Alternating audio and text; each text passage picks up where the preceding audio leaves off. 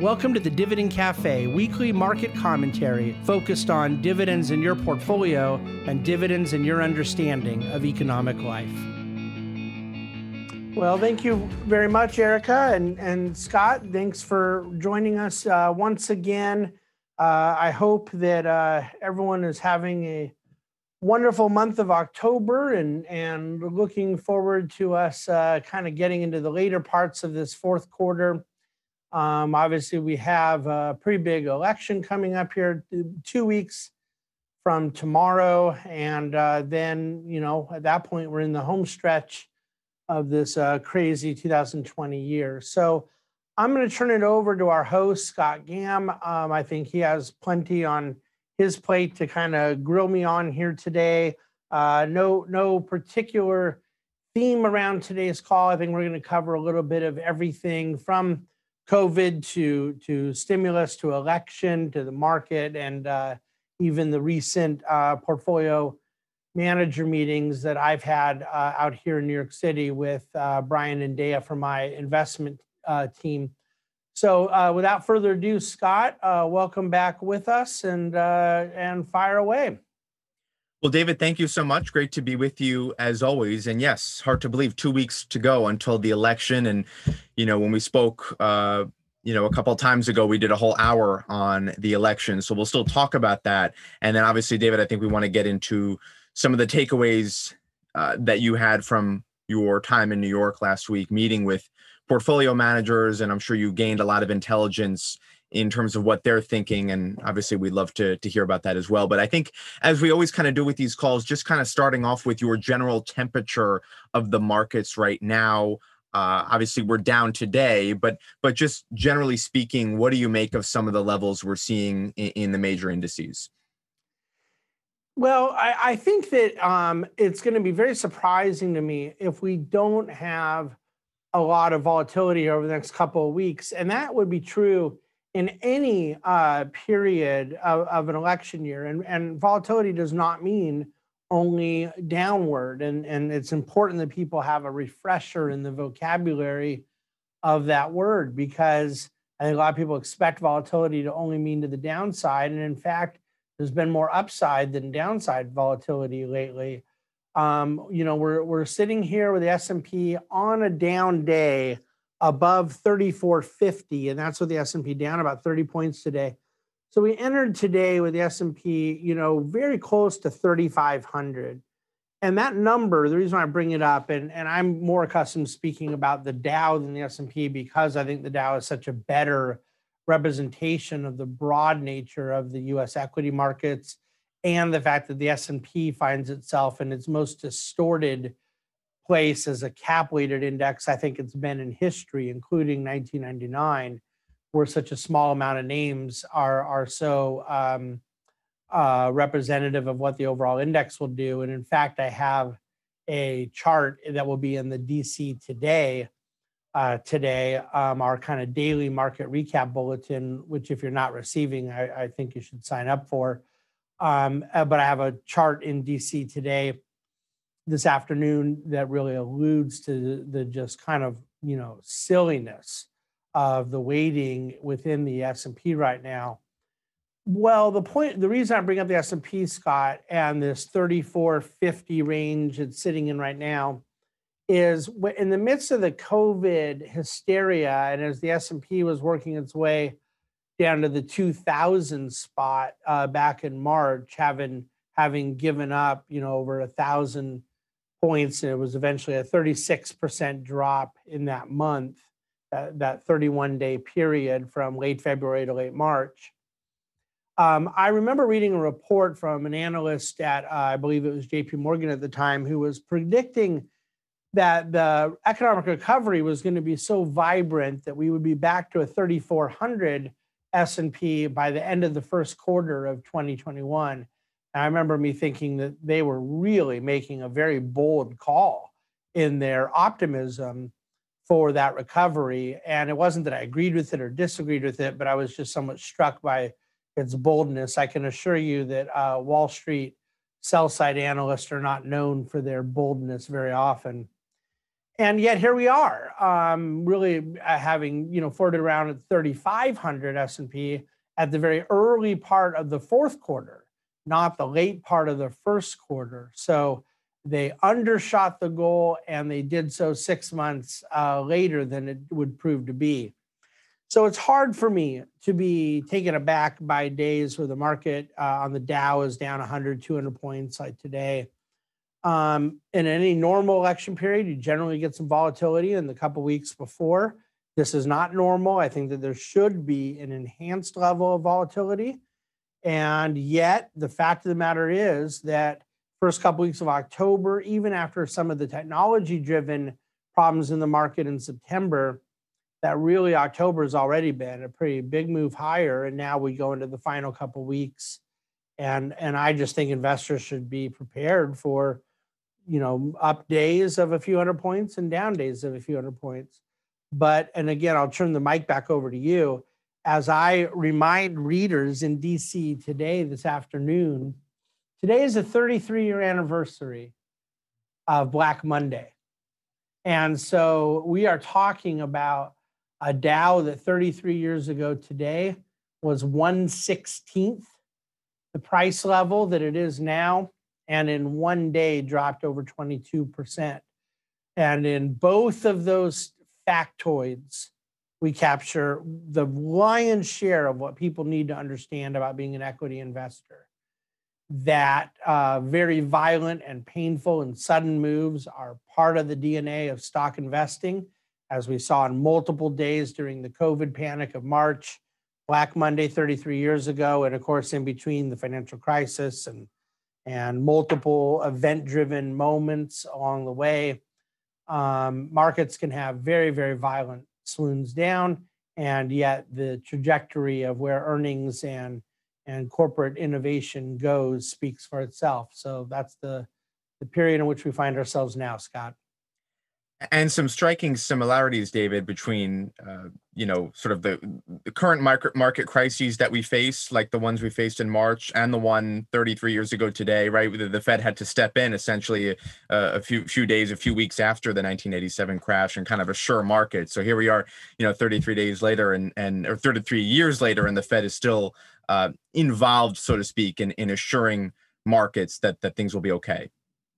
Yeah, and if you think about it, it actually is a story of just how much that, that needle is moved, because it is true, a very newly appointed Fed chairman by the name of Alan Greenspan after Black Monday was on the phone trying to calm markets, was trying to assure uh, through the press that there would be ample liquidity. He opened up swap lines with foreign central banks, but that was about it. There was no zero percent interest rate after Black Monday. There, as a matter of fact, I think the Fed funds rate was about five percent, and that was considered the emergency level, okay? There was no such thing as quantitative easing. Um, so, you know, and there were no central banks anywhere in the world trading at negative interest rates. Uh, they weren't even near the zero bound, let alone in negative territory, where about fifteen trillion dollars uh, worldwide finds itself now. So yeah, the, the intervention of central banks in decoddling risk assets has evolved quite a great deal over the last thirty-three years. And, and where we find ourselves now is a position where all the major central banks around the world are heavily involved in their capital markets. And when we just isolate it to the Fed, we, we now have a balance sheet that is over seven trillion dollars. And they had gotten as high as about four and a half trillion um, years after the financial crisis, after three rounds of quantitative easing that collectively added near four trillion to the balance sheet. And they were working their way back down, and they had gotten to just south of four trillion. They, they had given indication to capital markets that they wanted to get it down near maybe the three trillion mark. And yet here we are now above seven trillion. So this market is certainly heavily supported by a very accommodative central bank. You know, David, we talked earlier about kind of what you're expecting in the market leading up to the election, more volatility.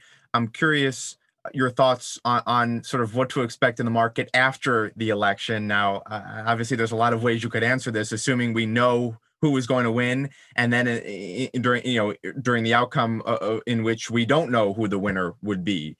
Um, and I'm just cur- curious about your thoughts on that, and and what you think the market is telling us right now about what it expects after November third. Well, let me let me make all of the listeners who are, are big Trump supporters really mad for a second. On the day after the election, I think the best outcome for markets would be a Republican Senate win and a Biden victory. And people go, why would the market rather have a Biden victory than Trump victory? But the trick in my answer is I'm saying the day after. And I do believe President Trump can win this election. I, I think he has a very uphill climb. Um, the betting markets had been um, all the way to fifty-fifty at the beginning part of September. As of a week ago, they had blown back out to almost seventy thirty in the betting markets in favor of Biden. Now, as we sit here today, they've contracted to about sixty forty. Now, that's still pretty overwhelming odds that people are betting on in favor of a Biden victory. But the, the reason I'm adding this kind of trick dimension is that I don't think that there's a path to Trump winning where we know the day after the election. It's possible, but I think more than likely uh, a Trump victory, given his challenges in the national polling and the way the Electoral College works, popular vote versus Electoral College, more than likely you're talking about close wins that he could get in those same states, so Pennsylvania, Michigan, Florida, et cetera, which, which would mean that it's going to be very unlikely that he's secured those on election night, that because of the mail-in balloting, which is expected to be in between forty and fifty percent, that you're probably looking at six to ten days after the election, best case, till close states can be called. Well, why would it be different for Biden? Because if the polling is correct, and if there does end up being a kind of blue wave and a broader margin of victory, you know, if some of the counties that President Trump won in Florida in two thousand sixteen are really showing on election night that he's way behind there, then I think you have the possibility of more clarity, where in inverse, I don't see that as a possibility, that there's a broad win or a, a high margin on election night. Okay, so back to your question. My long answer is sort of important, though, because I'm giving a few nuances. I want everyone to understand that I'm thinking about these things with a lot of detail and not just in a binary thing of Trump wins versus Biden wins. You know, there's so many possibilities here of, of how it could go, what the margin could look like, the time taken to obtain clarity in electoral results, and then where those Senate races fit in. The Senate race in, in Montana seems to be a little more favorable to the Republican right now. The Senate race in Iowa uh, looks like it's going to be an uphill climb. That's an incumbent Republican, Joni Ernst, there fighting for her reelection. Um, the North Carolina race looked like it was getting away from the incumbent Republican, Tillis, and then a scandal against his challenger, Cunningham, has kind of brought that race back. Um, the polls indicate that Susan Collins in Maine, who won with sixty-nine percent of the vote in her last electoral bout, that she faces an uphill climb, and, and those, those polls have not worked to her favor recently, and yet many people in Maine tell me that they don't believe it, that they do think she's got a fighter's chance there. So all I can say is that I think it's going to be very unlikely that we have clarity on the presidential race and the senatorial outcome on the day after the election. I think it's very unlikely. It's certainly possible. And it, to the extent that the market, back to my kind of cutesy answer about what the market would like the most, the market would love clarity. They'd love to not have a drawn out debate. And yeah, quite frankly, the market would prefer uh, divided government to uh, all blue wave um, government, where tax raises and uh, death of filibuster and potential court packing and other things could become more likely. So uh, look, most of the people I talk to that are very confident as to what's going to happen, they are basing their confidence on what they want to happen. It is kind of human nature. This is sort of sport for a lot of people. Um, I truly believe that the Lakers were going to win the championship this year, but I don't think I believed it just because my assessment of their odds against really good Western Conference playoff teams and a really good Miami Heat team in the finals. I don't think it was just based on me handicapping the Lakers' talent and ability. I think part of it was wishful thinking of being a lifetime Laker fan plays into it. I could confess to my own challenges with objectivity there. I would hope most people could do the same when they're thinking about the election. The market is the only animal in this race that uh, doesn't suffer from problems of objectivity. Uh, it, it, the way it is pricing things in and the way it responds is, pre- is, is pretty formulaic. It's, it, it's pretty cold, pretty calculated, and doesn't suffer from its own political wishes or inclinations, all of which are totally respectable and normal from those of us who are, are just mere human beings. Yeah, well, uh, it's very interesting. And, and I want to take this a step further and loop in a question that we received from Aaron, who wants to know how he should deploy a lump sum of money that came in from a few maturing C Ds and how he should deploy that money into equities all at once, or some before the election and some after the election. No, I, I would not be deploying it all at once. Um, I, I think that this is true whether we had an election event or not, that just from a risk management standpoint, you know, the easiest way to answer that question is always to a- ask oneself, will you be more upset if you don't deploy all and it goes higher, or if you do deploy all and it goes lower? Which one will bother you more? And um, you have to get past the childishness of saying, I would be... Um, My the ideally what I want is that if I deploy it all, it all goes up after I deploy it. And if I don't deploy it all, it goes lower so I can buy more. Like, you have to understand that you're making a decision based on not knowing the future, not based on knowing it. Uh, generally speaking, most people would prefer to not deploy all at once and then see markets go lower. They'd prefer to be able to have some dry powder. Uh, now, that is the case, despite the fact that dollar cost averaging probably does cost people money most of the time.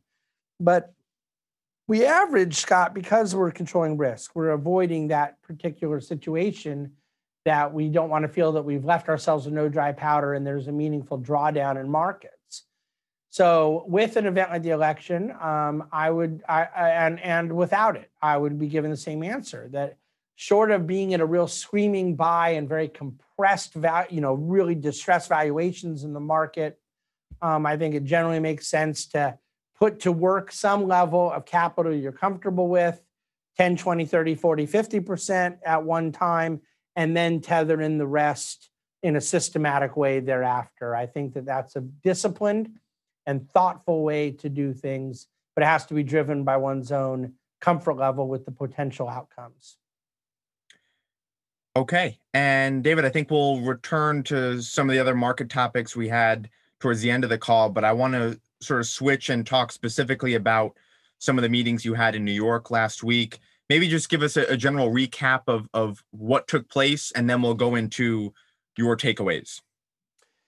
Yeah, I mean, at the risk of really boring people to death, and I definitely want to be able to make notes available to those who are interested, um, as those all get kind of assembled and and and um, uh, curated in the days ahead.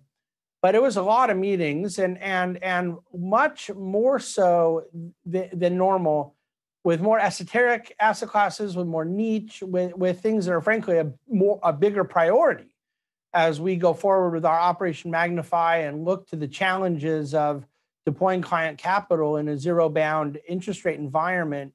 Um, so there were a lot of meetings with hedge funds, private equity, with alternative investment platforms, and, and um, with some of the more structured credit-oriented uh, managers that, that are becoming a bigger part of what we're doing in our efforts to diversify and, and, and look for good risk-adjusted returns in this environment. Um, we, we do continue to believe, Scott, that Uh, investors who leave their fixed income portfolios as they were, the same weighting and the same composition, probably are making a mistake, that there's at least a need to revisit return expectations, income expectations, risk characteristics, the, the investor's own risk uh, comfort level in light of uh, all of these circumstances. And and um, then to maybe apply those decisions and all that information in into a uh, a new context that might very well represent either a much higher weighting in their uh, what we call boring bonds allocation with very low return but very low volatility expectations, or a much lower allocation depending on the investor's specific situation. So out of that driver, um, the, the potential increase in private equity, private markets, which could be either equity or debt or even real estate, um, you know, it, put, it, get, it puts a lot of due diligence burden on an outfit like ours. We do not invest client capital without doing our homework, and a lot of homework is necessary in the uh, present, you know, state of affairs. Um, I do think that we uh, have some really good managers that we are talking to, working with, that we've added to our platform, we're incorporating into our credit portfolio. Um, and, and I would say that we do have a kind of across the board um, reality that, as I talked about earlier in the call with the S and P five hundred's recovery, a lot of things that were highly dislocated March, April, it isn't just that they've recovered, they've recovered and then some, and the easy beta has all been made. That applies to structured credit, public equity, um, and, and so forth. The easy beta, where things that were just really divorced from reality and recovered to a, a price that now reflects a greater aspect of reality. Now it's in the weeds. Now it's up for managers to go create some alpha. And whether it's in short-term fixed income, whether it's in uh, municipals, and certainly in the high yield credit space of tax freeze, there's a whole asset class there that's very inefficient and really allows for investors to, to pursue attractive opportunities. It was one of the most meaningful meetings of the week, was in the, in the tax-free high yield credit space. Um, and I also think the same is true in structured credit, that the easy money with asset-backed securities that were trading at very wide credit spreads, those spreads have narrowed us a, a great deal. We've made good money in that opportunistic fixed income space. But now uh, in the final lap, where, are, where is there still more accrual to par to be had in some of the non-agency residential mortgages and some of the credit risk transfers? Stuff that is very nuanced, very um, niche, and, and by no means easy. So we're looking into some of those opportunities and reallocating around it. But on a top-down level, as we uh, perform the asset allocation function on behalf of clients, we're revisiting the whole enchilada. And, and where clients have real juicy cash flow generative investments that are meant to be income enhancers, and they're a client that doesn't need income enhancement, doesn't need takeaway cash flow, we're trying to eliminate those asset classes and the risks that go with them, but maybe replacing them with different risk. You know, we've added a more um, innovation-oriented growth strategy into our equity portfolio in the growth enhancement sleeve, a manager that we performed excessive due diligence on and really believe in their philosophy of looking out five years for tremendous returns in, in some of the new themes of innovation and, and equity growth.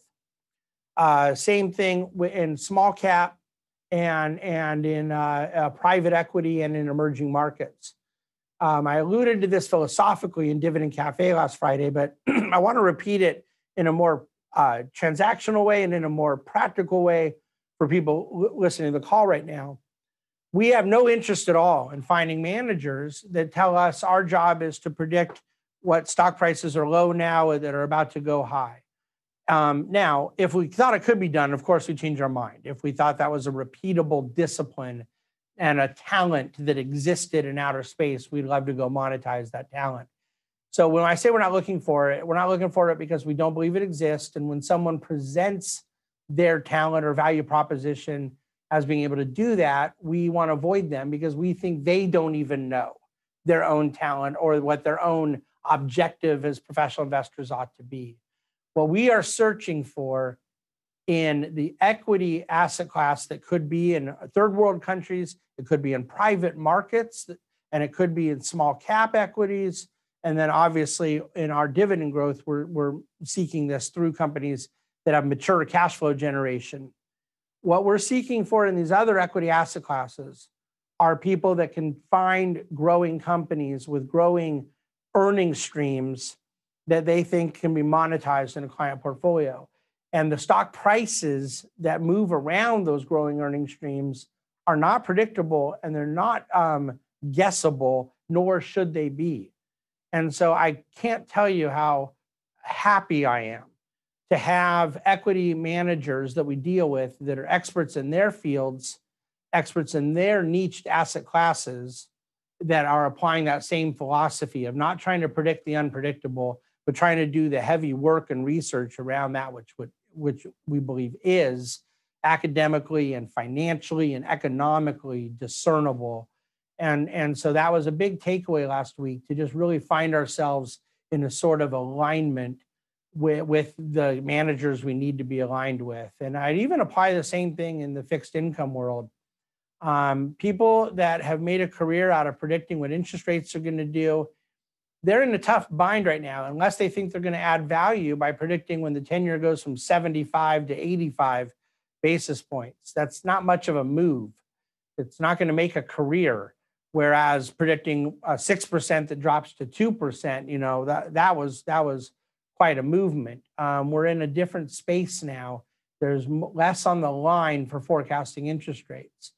Where there is tremendous need for human talent is in the structured credit space, where there's real risk, there's real economic fundamentals around home ownership, around real estate prices, around the realities of forbearance.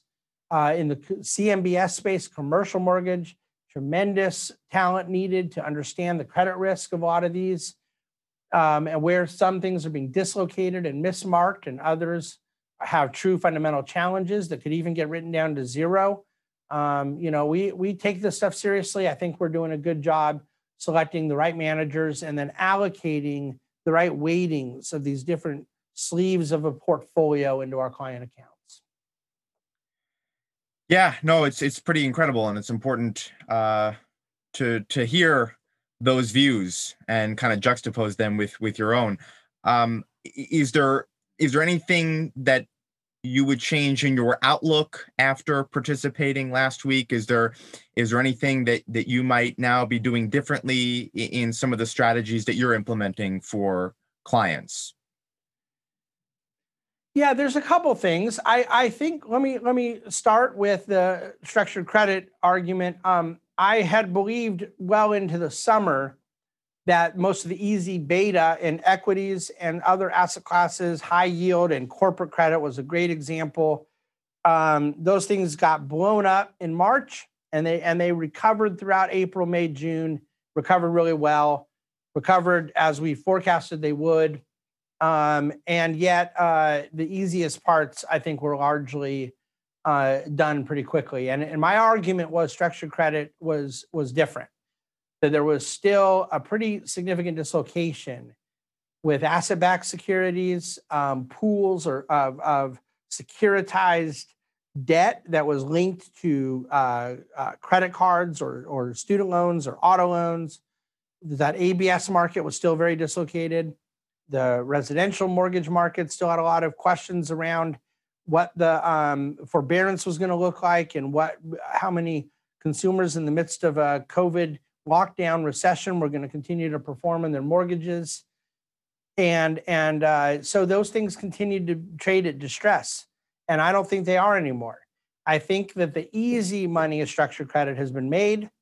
And this was a key takeaway for me last week. I think there's still a ton of money to be made in structured credit, but I don't think it's in the easy variety where the whole beta of the asset class sees spread tightening that brings prices up higher. I think now it's going to take more discernment and more bottom-up analysis, more research, more fun- credit fundamentals. And, and so we want to be aligned with those uh, managers that can deliver the, that research-driven um, alpha. Uh, I think in private equity, there really is a, a wonderful opportunity um, as the COVID moment creates both sociologically Uh, a certain degree of sellers that may not have been sellers before. I think that um, the COVID moment um, does push some equity investors to look into private markets and the benefits of illiquidity versus the transparency of mark-to-market realities and how sometimes difficult it can be to have your price movement tethered to the behavior of other people that may have very different goals than you do, which is certainly the, the reality that mutual fund and index-like investors live with daily. Um, and, and so we think that we found some really interesting private equity uh, possibilities for appropriate investors as we go into the later part of the year. And, and one of the things that stuck out to me this, this trip, Scott, so different from two thousand eight going into oh nine, is that most private equity investors in oh nine were not willing to jump in. They waited until later vintages um, because of concerns about the market, concerns about the economy, concerns about liquidity. And sure enough, they ended up investing in twenty eleven, twenty twelve, twenty thirteen in vintages that did fine, but, but did not deliver anywhere near the returns that those immediate post-crisis years did. Capital that was being deployed in oh nine, oh ten, delivered over the next five to seven years, five to nine years, you know, really much more attractive returns than the later vintages. And I think that there's a lot of really savvy investors right now, and, and hopefully we're one of them, because I can tell you this is exactly how I feel, that are not going to let that happen to them this time. They're not going to wait for the whole private equity space to feel better three or four years later and then get somewhat um, muted returns relative to what might be available now. So there's a lot of appetite and a lot of liquidity and demand right now, um, and and I think that that's probably a good sign, to be honest with you. So it sounds like what I'm hearing is there are still deals to be found, even though this was a pretty short crisis with a swift recovery, uh, recovery at least in the stock market. And I know the stock market is not necessarily representative of other asset classes, but uh, maybe just compare the the speed of the decline in the recovery now versus oh eight, oh nine, which was a little bit slower. Yeah, I think that um, that coming out of oh eight, you you really did have a very fundamental, a very deteriorative effect in capital markets and a lot of questions as to what the future of credit was going to look like. You did have an incredibly aggressive Fed, but the Fed was having to go pretty slow because it was first time for them as well. So a lot of what the Fed has done this time with unlimited Q E, with these various special purpose vehicles into commercial uh, paper, into corporate credit, into high yield, into asset-backed securities with this TALF two point oh facility. Uh, they uh, the, the dollar swap lines they created with central banks of other uh, foreign um, countries. They, they didn't have to kind of slow walk this. So it has created a different environment, not to mention we entered oh eight with a battered and bruised economy that had all kinds of froth to let out of it from the housing bubble. And we entered COVID with a really healthy economy, very low structural unemployment and wages that had been rising and balance sheets that had been delevered, particularly for households. And so thank God that there, you know, one of the great things we're seeing in the housing market that's so different now versus twelve years ago is just simply the reality of what a lot of equity means in an asset class. The ability of people to faithfully make a payment when they have twenty, twenty-five, thirty percent equity in the underlying asset is just categorically different from when they feel that they don't have any equity or upside down equity. The incentive to continue performing on that loan changes. So these are some really uh, paradigmatic differences between right now and where we were post-G F C. But I also will say that um, the investor psychology is more opportunistic. There's, there's less fear and more greed right now than there was in oh nine. Early oh nine, I just don't think people were ready to put the greed hat back on. And, and a lot of people right now have the greed hat on. So that's both a good thing and a bad thing. It's good that it, it, it uh, has shortened the cycle of the pain, but it's bad in that there isn't as much, you know, opportunity as there otherwise would be. That's where you really then have to invest, where there's talent, where there's diligence.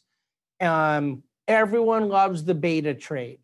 And what I mean by that is the easy money, where all you have to do is go buy something, and the laws of economics, as either spreads compress or P Es expand, it brings up everything, that rising tide lifting all the boats and whatever that thing was, generally equity indexes, but it could be anything else.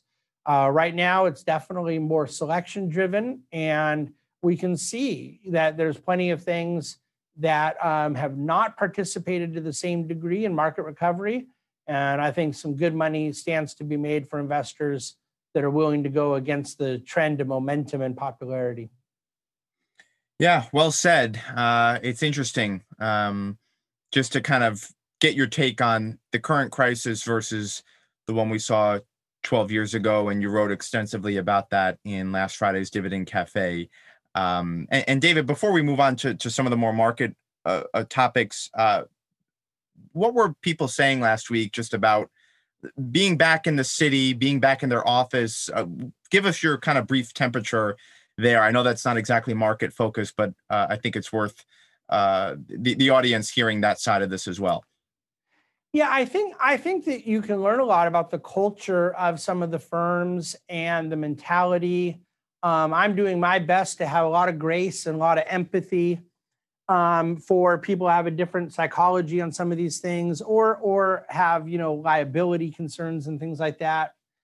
But um, it's it's amazing being here in New York. You know, the city the city like on Upper West Side on Saturday, there's nobody that would ha- tell any difference at all between the current New York and pre-COVID. I mean, the restaurants are crowded, the streets are crowded, there's a lot of activity. It was a beautiful day weather-wise.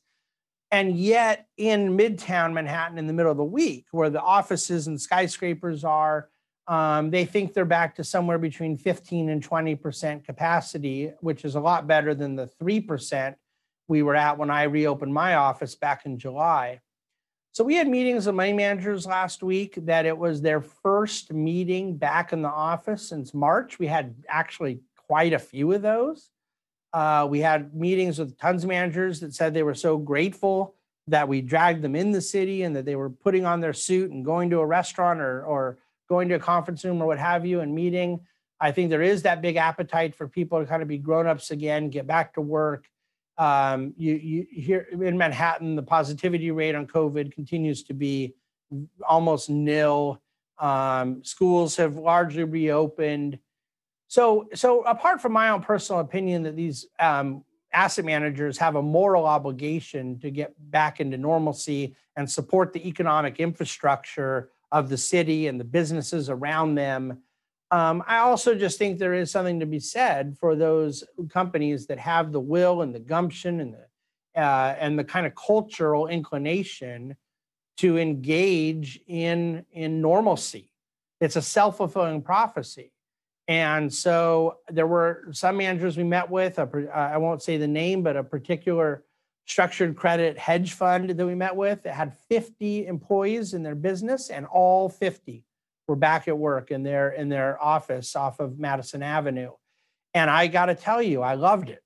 I loved seeing that energy. I loved seeing their trading floor. Um, and we need more companies doing the same thing. So everyone has different parameters, different dynamic with their employees, different regular, you know, whatever. Uh, I, I guess my feeling is that I want to do business with people that want to do business. And um, we it is time to wisely, safely, uh, diligently pursue the health of our community, which is both a medical term and an economic term. Yeah.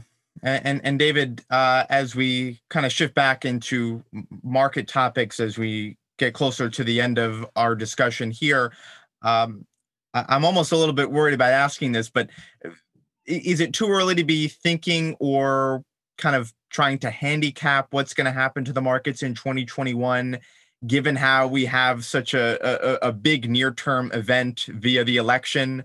Uh, or is that a wise thing to be doing? Is that a uh, reasonable thing to be doing right now? Well, it's always a reasonable thing to be doing, and the markets are doing it.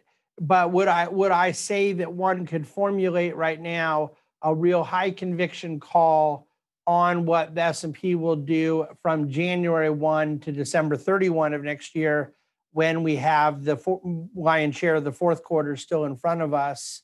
Um, I, probably not. I think I think that we'll be able to have a better forecast of what twenty twenty-one's outlook is when we see where twenty twenty ends.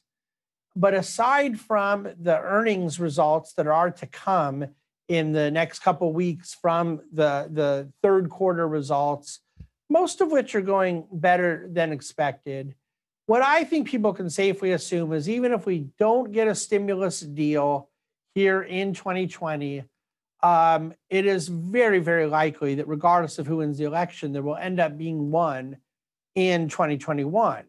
And I think that would be, have both some good and bad associated with it. Uh, but the notion that the primary driver of markets between now, uh, throughout twenty twenty-one will be something related to fiscal stimulus, I think is very naive.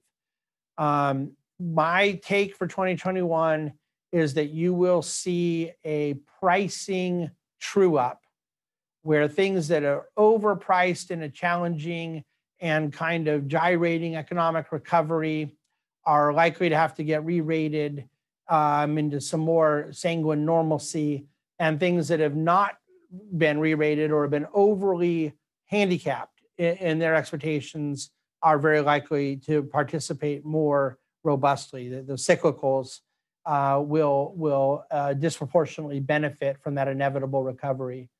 So I don't think COVID is going to be the main story of twenty twenty-one, and I obviously don't think the election will be the main story of twenty twenty-one.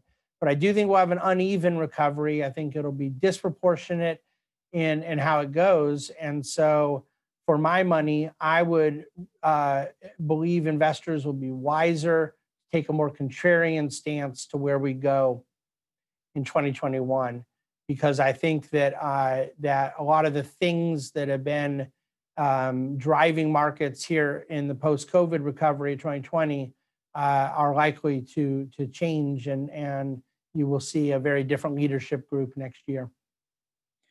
Yeah, and and just going back to the the expectation of more volatility that you mentioned at the top of the the discussion, we're seeing markets take a, a, another leg downward, with the Dow now down uh, over three hundred points. It was down about one hundred fifty points when we started speaking. So, uh, you know, markets are listening to you, David. Yeah. Yeah, I think I think that um, you know, you you get right now the NASDAQ, S and P, and Dow all down about the same on a percentage basis. Um, you get kind of a little general risk-off correlation, um, and and you may have more days like this up until the election. But the reality is that we we primarily had quite a breakup in correlation across the major market indices, an awful lot of days since early September, where the Dow did sort of just fine and the NASDAQ got hit hard, or other days where the Dow was maybe down a little or not up much, but the NASDAQ rallied a lot. Um, so if you get some sort of normalcy where whether it's up or down, the markets are more dry, are kind of performing together, I think that will speak to a mean reversion that is building up in markets and is frankly very overdue. But uh, yeah, with only fifteen days till the election, I don't, I, I would just set your expectation around the idea that anything could go over the next couple of weeks. Um, and then once we get that greater clarity, uh, even if it's not all the news the market wants, the, the you know ability of markets to price in quickly um, bad news that is at least certain and over with, that that's, that's it's quite a, a clear testimony of history. Yeah, and, and hard to believe, but one more debate to go until the election. Uh, The, the the one or two the, the one presidential debate and the the one vice presidential debate and the the town halls last week uh, didn't really have much of a market impact, right? Would you say? Uh, and and is that customary? And would you expect anything different after Thursday, assuming uh, this week's debate proceeds as normal?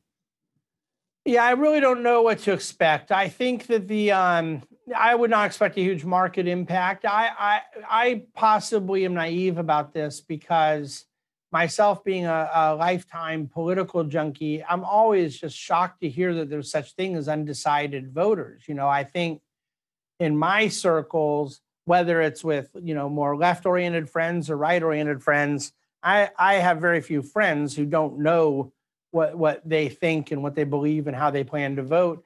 And, and so for an elect, uh, a debate to really move the needle, it implies that there's a lot of undecideds. And we've had elections where there's been a lot of undecideds, generally more moderate or independent type uh, uh, centrist wing of voters.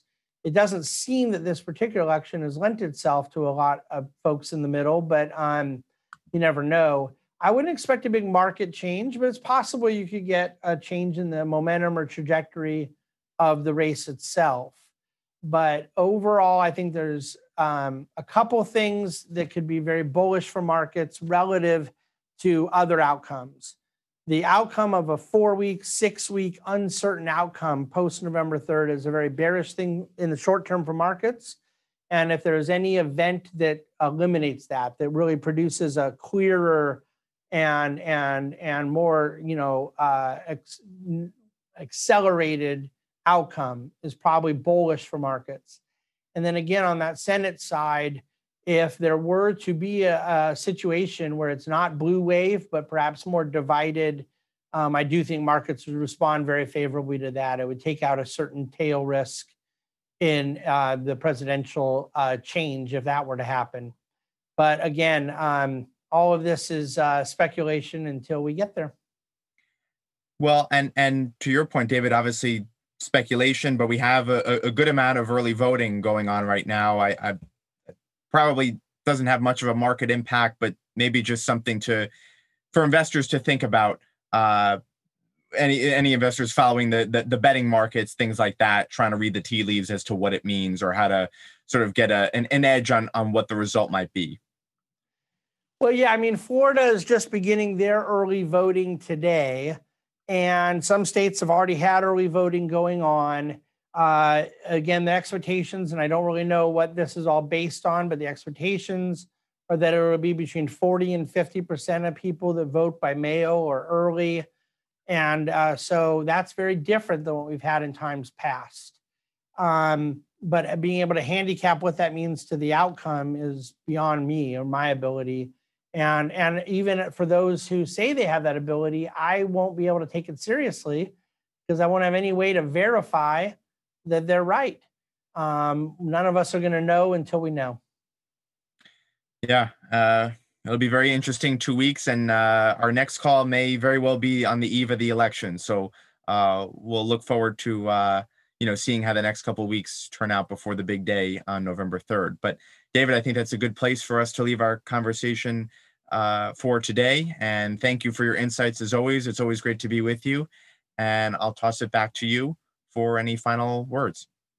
Well, thank, thanks again, Scott, for doing this and for driving the, the conversation.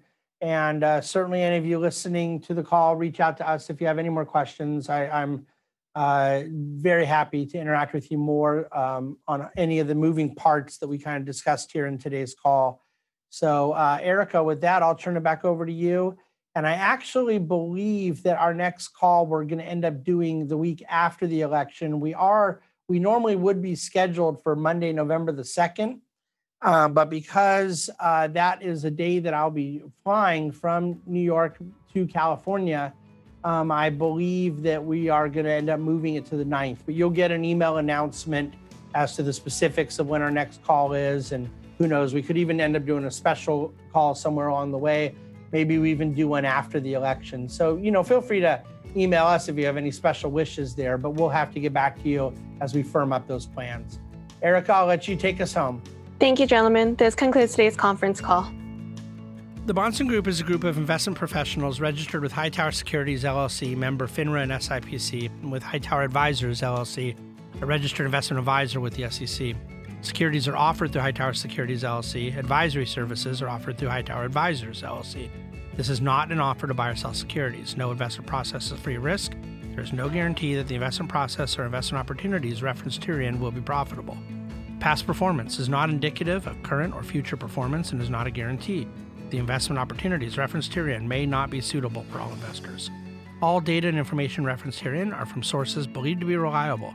Any opinions, news, research, analyses, prices, or other information contained in this research is provided as general market commentary and does not constitute investment advice.